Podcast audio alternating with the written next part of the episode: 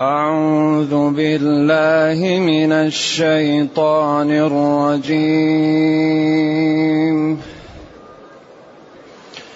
بسم الله الرحمن الرحيم.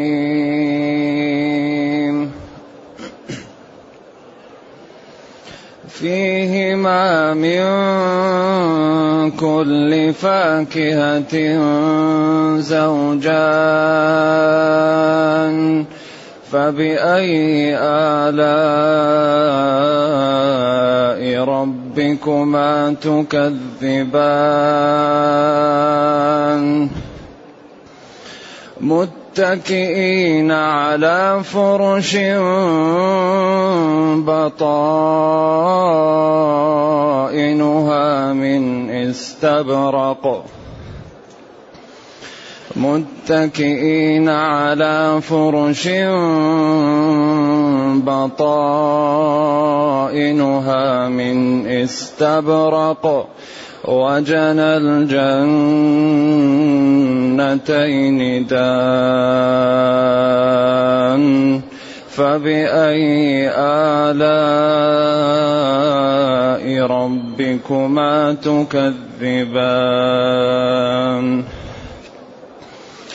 فيهن قاصرات الطرف لم يطمثهن لم يطمثهن إنس قبلهم. فيهن قاصرات الطرف لم يطمثهن إنس قبلهم ولا جان. فبأي آلاء ربكما تكذبان؟ كأنهن الياقوت والمرجان. فبأي آلاء ربكما فبأي آلاء ربكما تكذبان؟ هل جزاء الإحسان إلا الإحسان؟ هل جزاء الإحسان إلا الإحسان؟ فبأي آلاء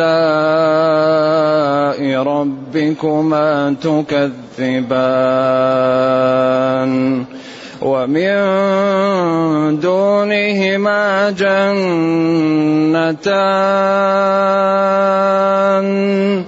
فبأي آلاء ربكما تكذبان؟ مدهامتان.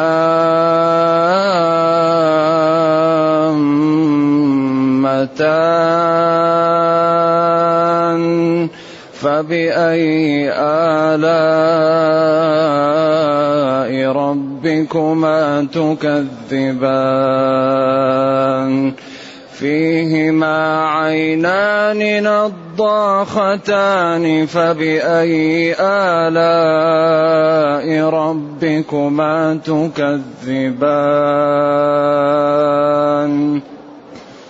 فيهما فاكهة فيهما فاكهة ونخل ورمان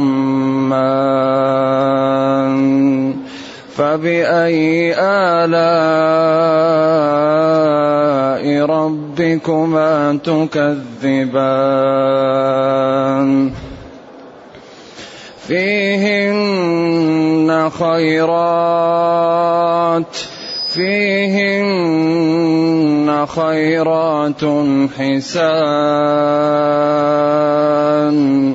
فبأي آلاء ربكما تكذبان؟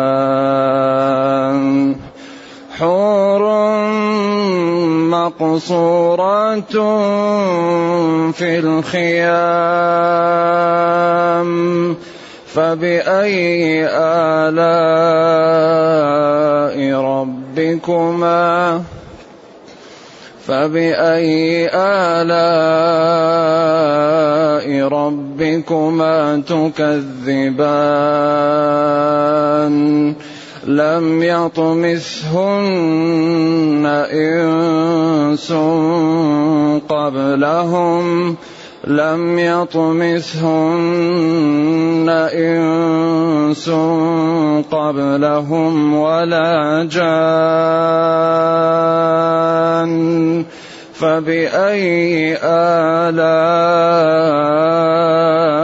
ربكما فبأي آلاء ربكما تكذبان متكئين على رفرف خضر وعبقري حسان متكئين على رفرف خضر وعبقري حسان فبأي آلاء ربكما فبأي آلاء ربكما تكذبان؟ تبارك اسم ربك ذي الجلال تبارك اسم ربك ذي الجلال والإكرام. الحمد لله الذي أنزل إلينا أشمل كتاب وأرسل إلينا أفضل الرسل وجعلنا خير أمة خرجت للناس. فله الحمد وله الشكر على هذه النعم العظيمة والآلاء الجسيمة والصلاة والسلام على خير خلق الله. وعلى آله وأصحابه ومن اهتدى بهداه. أما بعد فإن الله جل وعلا يبين أوصاف هذه الجنة وما فيها من المتع والنعم والكرامة والأنس و يحب يحببها لعقلاء عباده حتى يبذلوا فيها ليكونوا من أهلها. لأن هذه الجنة يعني أوصافها عجيبة. وسبق بالأمس أن قلنا إنه جاء في هذه الآية فبأي آلاء ربكما تكذبان؟ جاءت فيها إحدى وثلاثون مرة. ثمان لبيان قدرة الله وعظمته وسبع لأوصاف النار. وثمان لأوصاف الجنة وأهلها الذين سبقوا. وثمان لأوصاف الجنة وأهلها الذين دونهم. ثم ختم السورة بما بدأها به. وهو رد العجز على الصدر. وهذا من بلاغة القرآن وجماله وحسنه. ولذلك حري بنا أن نصحبه وأن لا نهجره. فيهما أي في الجنتين فيهما فحرف جر للظرفية ويأتي لمعاني كثيرة. هما الضمير يعود إلى الجنتين من جنس من كل فاكهة أي من جنس كل فاكهة أو من بعض كل فاكهة. من يمكن للجنس أو للتبعيض؟ زوجان صنفان. أي في هاتين الجنتين من كل نوع من أنواع الفواكه صنفان. الزوج يقال للنوع والصنف. فبأي نعم ربكما تكذبان؟ يعني نعم الله كثيرة. أيها تكذبان به ولا تصدقون به؟ وهو ظاهر في العيان. ولذلك فيه شيء لا يمكن أن ينكر. ولذلك قال أهل الكلام أن العبد عابد لله بالقوة. يعني العبد يعبد الله بالقوة لأنه محتاج إلى الله احتياج يجعله مضطر إليه فهو عابد له شاء أم أبى. ولذلك قال ولله يسجد من في السماوات والأرض طوعا أو كرها. فإذا كان الإنسان لا يمكن يتمثل الأكسجين ولا, ولا الغذاء. لا يمكن أن يدفع عن نفسه لا يمكن أن يجلب لنفسه. فهو بالقوة عابد لله لاحتياجه إليه في كل لحظة. من الذي يرزقه؟ من الذي يدفع عنه؟ من الذي يأتيه بالليل؟ من الذي يأتيه بالنهار؟ من الذي يأتيه بالماء؟ قل أرأيتم إن أصبح ماؤكم غورا؟ كان بعض السلف كل ما رمى الدلو في البير ووجد ماء يقول الحمد لله الحمد لله الحمد لله. قالوا له لماذا؟ قال طيب إذا أصبح البير لا ماء فيه. إن أصبح ماؤكم غورا فمن يأتيكم بماء معين. إذا قال الله للأرض ابلعي الماء حتى يصل إلى مئات آلاف الكيلومترات تحت. طيب الناس تموت عطش. إذا هؤلاء أهل الجنة متكئين. وقلنا إن الاتكاء هو عدم الجلوس مستوي وإنما ينحرف على اليمين أو على اليسار على المرفق يقول اتكأ. أيوة. وهي جلسة المستريح متكئين على فرش جمع فراش والفراش كل ما يفرش. زرابي مبثوثة وطنافس والحجال والأريكة والرفارف شيء لا يعلمه إلا الله. قال العلماء بطائنها البطانة دائما تكون خشنة وغير جيدة وإنما يكون جيد من اللباس الذي يكون ظاهر. أما الداخل يكون خشن قال بطائنها من استبرق أي من غليظ الديباج. طيب فكيف ظاهرها يكون؟ يكون من الزبرجد من الذهب من ماذا؟ والله الحق هذه الجنة هي ينبغي أن يبذل لها. والله العاقل يبذل للجنة. ما ما تضيع علينا الجنة. وما كلفنا بالمستحيل. وأكثر ما يمنع من الجنة ما هو اللسان. وما بين الفخذين. من يضمن لي ما بين لحييه وما بين فخذيه؟ هذا أكثر ما يدخل الناس النار. وأكثر ما يدخل الجنة حسن الخلق وتقوى الله حسن الخلق. ينال به الرجل درجة الصديقين. أكبر أسباب الفوز حسن الخلق. ولكن قال العلماء حسن الخلق جماعة ثلاثة كلمات أو ثلاثة معاني. بذل المعروف وكف الأذى وطلاقة الوجه. هذا هو حسن الخلق. بذل المعروف للناس. وكف الأذى وطلاقة الوجه. قالوا هذا هو حسن الخلق. نعم. إذا متكئين على فرش. بطائنها دخيلتها من استبرق من الدباج الغليظ.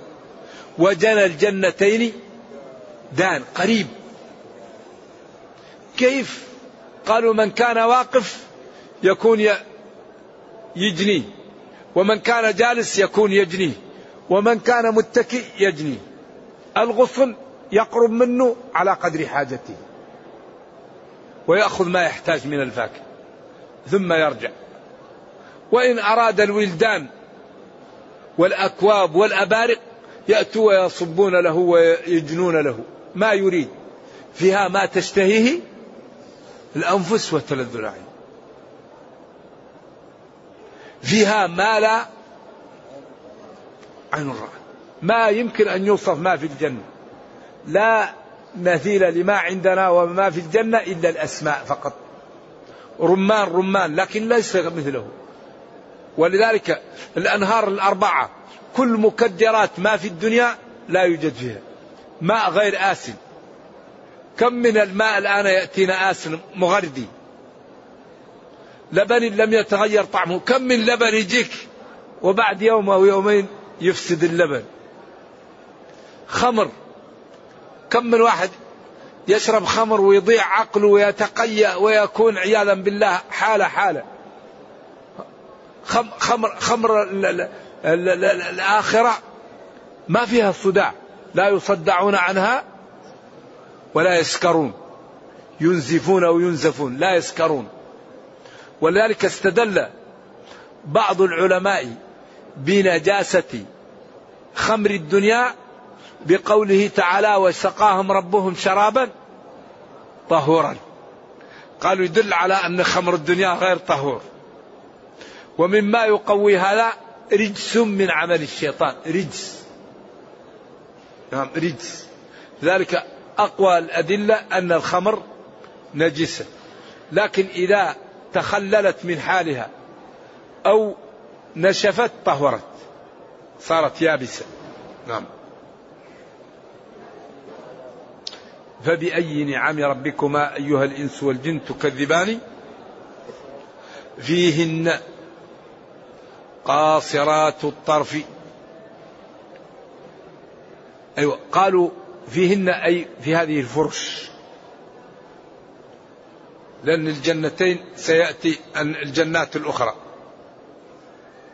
فيهن أي في, في, في هذه الفرش الموجودة أو في الجنتين والجنتين الأخريين قاصرات الطرف.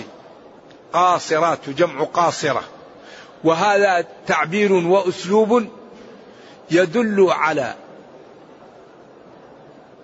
عفة المرأة. وتعلقها بزوجها وأنها لا حاجة لها ولا نظر لها لغير زوجها. وهذا مما يكمل المتعة والأنس. قاصرات الطرف. هذا التعبير عن أنها لا تحب إلا زوجها وأنها حيية وأنها عفيفة وأنها لا تتطلع لغير زوجها. قاصرات الطرف. أي عفيفات مكتفيات بأزواجهن لا ينظرن إلى غيره ولا حاجة لهن في ذلك. بعدين بين حالهن وما فيهن من المتعة والمحبة لم يطمثهن إنس قبلهم ولا جان لم يطمثهن الطمث في اللغة اللمس يقال هذا بعير لم يطمث حبل. أي لم يركب ولم يعقل ولم يقيد. يعني من ولادته وهو لم يمس. ثم قالوا لم يطمثن لم يمسهن. وقيل الطمث هو أول اتصال الرجل بالمرأة ويكون هناك في محل الاتصال يعني مادة إذا يعني هتكت ينزل الدم فيقال طمث الطمث أول جماع يكون بين الرجل وبين زوجته. إذا لا لم لم يجامعهن.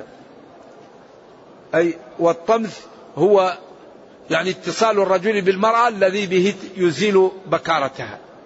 والغشاء الموجود في ذلك المحل وهو دلالة على أنها لم يقربها أحد وعلى العفة وقد تكون طبيعة غير موجودة. نعم. لكن في الغالب تكون موجودة. إنس قبلهم أي قبل أزواجهم ولا جان. قيل لم يطمث الإنس إنسي ولم يطمث الجنية جني قبلهم. وهذا يدل على أن الجن يدخلون الجنة. ولا أعلم دليلا يمنع ذلك. وإن قال جلة العلماء بأنهم لا يدخلون الجنة ولا أعرف لهم دليل. لأنه قال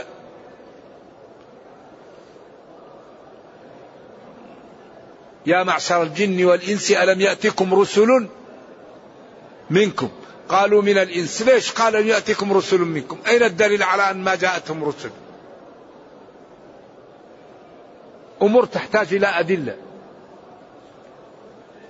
وما من دابة في الأرض ولا طائر يطير بجناحيه إلا أمم أمثالكم. نعم. وإن من شيء لا يسبح بحمده ولكن لا تفقهون تسبيحهم. نعم. لم يطمثن إنس قبلهم ولا جان. إذا قيل يطمثن يجامعهن. وقيل يطمثن أي لا يمس لم يمسهن. وقيل يطمثن أول مجامعة لهن. هذه أقوال. فبأي آلاء ربكما تكذبان؟ كأنهن الياقوت والمرجان. الكاف تشبيه. هن أي هؤلاء الزوجات. الياقوت معروف هذا الجوهر وهذا المعدن الجميل جدا يتلألأ. والمرجان أيضا معروف. إذا هذا في الجنة. من يريد المتع ومن يريد الكرامة ومن يريد العزة ومن يريد الرفعة يجتهد ليكون من أهل الجنة. يا أصحاب الفضائل وأصحاب السمو وأصحاب العقل وأصحاب الرفعة وأصحاب الهمة. الجنة تحتاج إلى إيش؟ إلى عمل. الجنة ما يراها إلا إنسان اشتغل. والذين جاهدوا فينا والذين جاهدوا فينا. ادخلوا الجنة بما كنتم تعملون. ادخلوا الجنة بما كنتم تعملون. الذين يأتون ما آتوا من الطاعات والعبادات والخيرات والأعمال الطيبة وقلوبهم وجلة خائفة أنهم إلى ربهم راجعون. أولئك يسارعون في الخيرات وهم لها سابقون. بعدين قال ولا نكلف نفسا إلا وسعها. مع هذا التشريع وهذا التكليف لا يكلف إنسان إلا بما يستطيع. فأي إنسان لا يستطيع يسامح.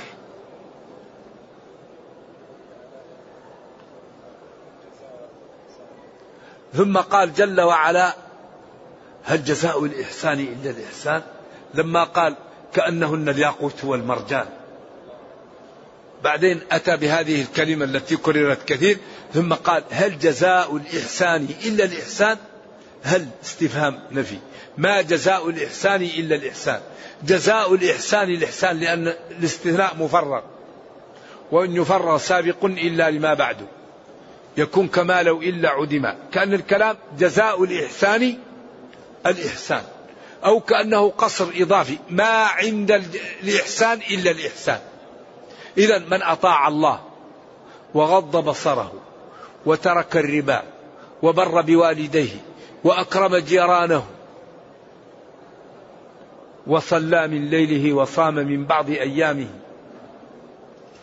الله يكرمه ويدخله الجنة ويرفعه ويجمع شمله بأحبته الذين آمنوا في الجنة. إذا جزاء الإحسان من أطاع الله في الدنيا إلا الإحسان وهو الجنة يوم القيامة. إذا من أطاع الله أدخله الجنة. هذا هو جزاء الإحسان الإحسان. ومن دونهما جنتان. ومن دون الجنتين المتقدمتان جنتان أخرى. بعدين قال فبأي آلاء ربكما تكذبان؟ مدهامتان. اخضرت اخضرت حتى صارت مثل شبه السوداء لقوة الاخضرار. لأن إذا اخضرت كثير تكون كأن فيها نوع من السواد لشدة الاخضرار. فبأي آلاء ربكما تكذبان؟ فيهما أي في الجنتين الأخريين عينان نضاختان. يعني تفور فوارتان بالماء. أما الأول الجنتان الأوليان عيناها عيناها تجريان. فيهما عينان تجريان. أما الجنتين الأخريين فيهما عينان نضاختان تنضخ. ما تجري. إذا قالوا إن هذه الجنتان الأوليان للذين ذكرهم في الواقعة بعد ذلك أيوة. قال أن الناس ثلاثة أصناف. أزواجا ثلاثة فأصحاب الميمنة وأصحاب المشأمة ما أصحاب المشأمة. ثم السابقون السابقون. فالجنات الأربعة للسابقون. أما الجنتان لأصحاب الميمنة. إذا قسم الناس إلى ثلاثة أصناف. سابقون وداخلون الجنة. نعم. وقد قسمهم في سورة الملائكة. سورة فاطر. جعلهم ثلاثة أصناف لكن كلهم من أهل الجنة. قال ثم أورثنا الكتاب الذين اصطفينا من عبادنا. فمنهم ظالم لنفسه. ومنهم مقتصد ومنهم سابق بالخيرات. قالوا قدم الظالم لنفسه لكي لا يقنط. وأخر السابق للخيرات لكي لا يغتر بعمله فيحبط. وقالوا هذه الواو حق لها أن تكتب بماء الذهب. جنات عدن يدخلونها. الثلاثة. هذه الواو تكتب بماء الذهب. لأنها ذلك أمة يعني الذي ظالم لنفسه يقدم حتى لا يقنط. أمة مرحومة. كنتم خير أمتي.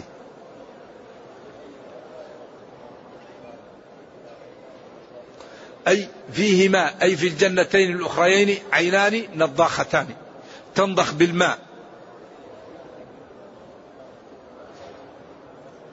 فيهما أي في الجنتين الأخريين نخل فاكهة. من كل الأصناف. ثم قال نخل ورمان. يعني هذا من عطف الخاص على العام. كما قال حافظوا على الصلوات والصلاة الوسطى. وقال من كان عدوا لله وملائكته وجبريل. هذا يسمى عطف الخاص على العام. يدخل في العموم ويفرد لأهميته. ولك قالوا من أنفع أنواع الفواكه التمر والرمان فيه منافع كثيرة. فاكهة ونخل ورمان. فبأي نعم ربكما تكذبان؟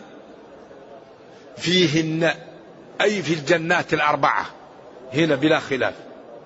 خيرات جمع خيرة أو جمع خيرة. وفي خيرات. أيوة خيرات جمع خيرة.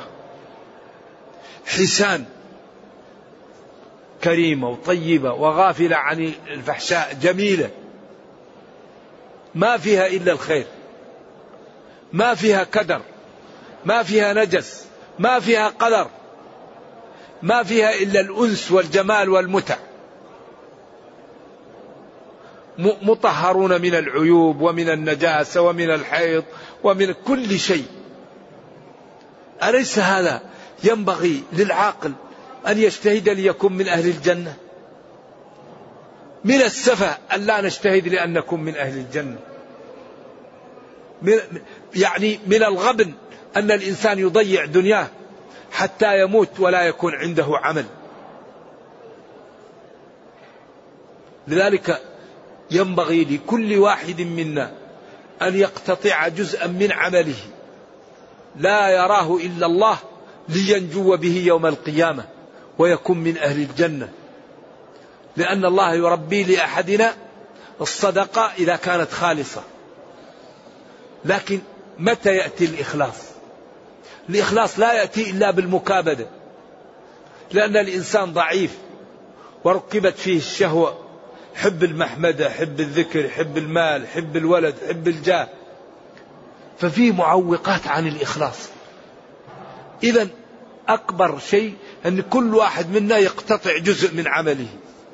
صلاة ما يطلع عليها الناس. صدقة ما يطلع عليها الناس. توبة لا يطلع عليها الناس. دعاء لا يطلع عليه الناس.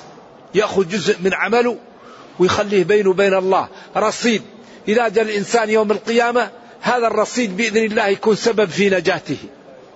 أيوة. يجعل له جزء من أعماله رصيد. ما له علاقة. ما لله. وبعدين خطورة أن الله لا يقبل إلا ما كان له. بعدين النفس أمارة بالسوء.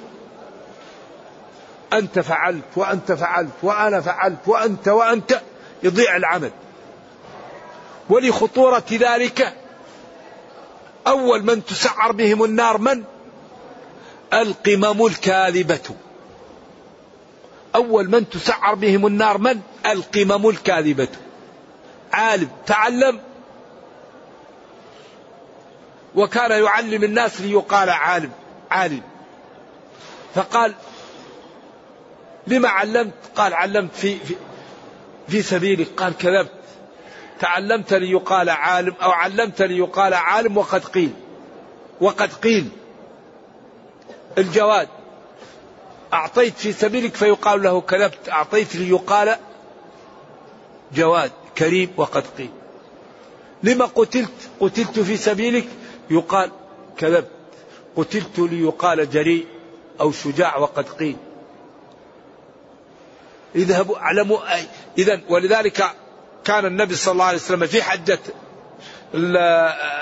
أبي بكر بن الناس يقول اعلموا أنه لن يدخل الجنة إلا نفس مؤمنة. يأمر أربع كلمات ومن جملتها لن يدخل الجنة إلا نفس مؤمنة والعمل إذا لم يكن لله لا يقبل لا يقبل الله إلا ما كان له. لكن الإنسان يمكن أن يصلح نيته ويعلم أن البشر عاجزون. لا يمكن أن يدفعوا عنك ضر ولا يجلبوا لك خير وأن الله هو القادر الغني. الكريم الذي يعطيك ويدفع عنك ويمنع عنك. فكيف تشتغل للعاجز وتترك القادر لا تشتغل له أليس هذا سفه؟ فالعقل يشتغل لله ويدعو الله ويرجو الله ويتحرك لله. أما البشر فهم عاجزون فلا يشتغل واحد إلا لربه. وأعمال تكون لله عند ذلك يربح وينال الجزاء. ولذا إبليس يحاول أن يكفر أحدنا. ويقول له الدين غير صحيح. فإذا لم يقبل يحاول أن يسوف به. يقول له لما أنت تحج السنة؟ لما تعمل مشروع لحفظ القرآن؟ لما تبدأ مشروع آه، يعني لوقف وتبنيه وتتصدق يسوف بك. أنت الآن مشغول. أجل هذا. فإذا عمل ولم يقبل منه يحاول أن يدخل الرياء. يقول ما شاء الله الناس تذكرك بالخير عشان يفسد عليه العمل. فإذا لم يقبل يشغله بالمفضول عن الفاضل. إذا أربعة طرق يحاول يكفرك فإن لم يستطع يحاول أن يعلقك. فإن لم يستطع يحاول أن يدخل لك الرياء والسمعة. فإن لم يستطع يحاول أن يشغلك بالمفضول عن الفاضل. تريد أن تلقي درس يقول لك مالك ومال الدروس اجلس في بيتك. تريد أن تزور مريض يقول لك مالك ومال زيارات الناس اجلس في بيتك. تريد أن تصلح ذات بين يقول لك يا أخي إيش لك وش للناس؟ روح اجلس في بيتك. لذلك قال فلآتينهم من بين أيديهم ومن خلفهم وعن أيمانهم وعن شمائلهم ولا تجد أكثرهم شاكرين. وقال إن الشيطان لكم عدو فاتخذه عدوا. وقال جل وعلا قل لعبادي يقول التي هي أحسن. إن الشيطان ينزغ بينهم. وقد أخبر الله عن خطبته المشهورة التي يقولها في النار. وقال الشيطان لما قضي الأمر إن الله وعدكم وعد الحق. فمن يعمل مثقال ذرة خيرا يره ومن يعمل مثقال ذرة شرا يره. ووعدتكم خلفت كذبت عليكم. قلت لكم تعالوا. ما فيه جنة ولا نار. أنا كذبت عليكم. وما كان لي عليكم من سلطان إلا أن دعوتكم. ما عندي قوة. نقول لك تعال تعال يا شيخ. تعال لشهوتك. تعال لرغبتك. وأوقعك في الهلكة. وأنا ما لي عليك قوة. دعوتك واستجبت لي. فلا تلوموني ولوموا أنفسكم. ما أنا بمصرخكم وما أنتم بمصرخي.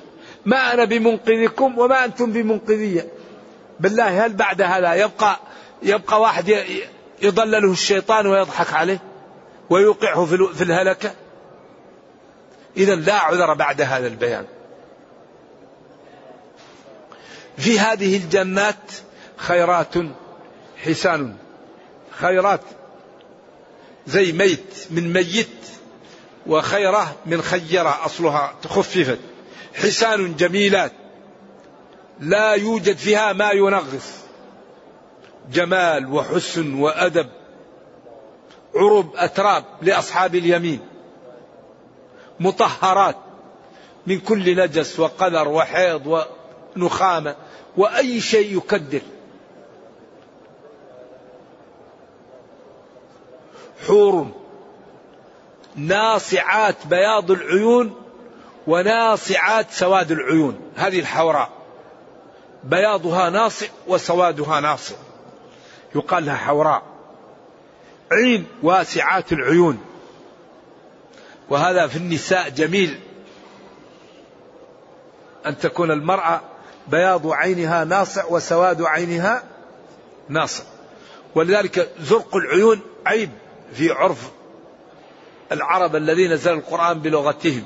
ولذلك قال الشاعر وللبخيل على أمواله علل زرق العيون.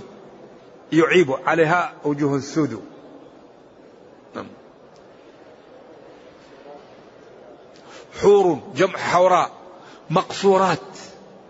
مقصورات قصر كرامة.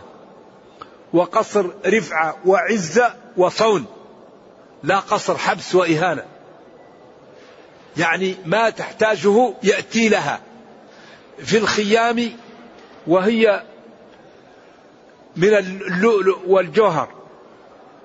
خيمة من اللؤلؤ فرسخ في فرسخ. كيف؟ هذا شيء لا يعلمه إلا الله. والخيام البيوت التي تكون أصلها من الخشب أو من الشعر. وهذه خيام من اللؤلؤ والمرجان. وهي مقصورات فيها قصر عزة واحترام وكرامة وتبجيل. ما تحتاج تخرج لأن كل ما تحتاج إليه يأتيها. هي تزار.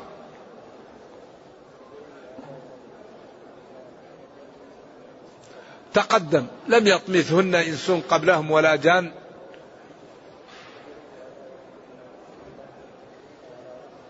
متكئين على رفرف. الرفرف هو الذي يوضع على السرير من اللباس الجميل الناعم المزخرف المجمل يقال له رفرف. ودائما خضر لأن اللباس الأخضر جميل. الرفارف هذه تكون على السرر محطوطة خضر وألوانها جميلة ومجملة وهي كل من رآها يشتاق أن يلبسها. وعبقري منسوب إلى عبقر. وعبقر بلدة يقول العرب يسكنها الجن. وهي كأن أي شيء ينسب لها يكون فريد في نوعه في جماله وحسنه. أي وعبقري حسان يعني وفرش ولباس أجمل من غيره. حسان نعم جميل. ثم عاد على ما بدأ به. تبارك وتقدس وتعالى اسم ربك. ذو أو ذي صاحب الجلال العظمة والكبرياء وإكرامه لخلقه وأوليائه. سبحانه ما أعظمه وما أكرمه. وبدأ وختم بما بدأ به الرحمن علم القرآن. تبارك اسم ربك اسم ذي الجلال والإكرام. فهو جل وعلا صاحب الجلال والعظمة والرحمة والإكرام لخلقه. نرجو الله جل وعلا أن يرينا الحق حقا ويرزقنا اتباعه وأن يرينا الباطل باطلا ويرزقنا اجتنابه وأن لا يجعل الأمر ملتبسا علينا فنضل. اللهم ربنا أتنا في الدنيا حسنة وفي الآخرة حسنة وقنا عذاب النار. اللهم اختم بالسعادة آجالنا واقرم بالعافية غدونا وآصالنا واجعل إلى جنتك مصيرنا ومآلنا. سبحان ربك رب العزة عما يصفون. سلام على المرسلين والحمد لله رب العالمين. وصلى الله وسلم وبارك على نبينا محمد وعلى آله وصحبه. والسلام عليكم ورحمة الله وبركاته.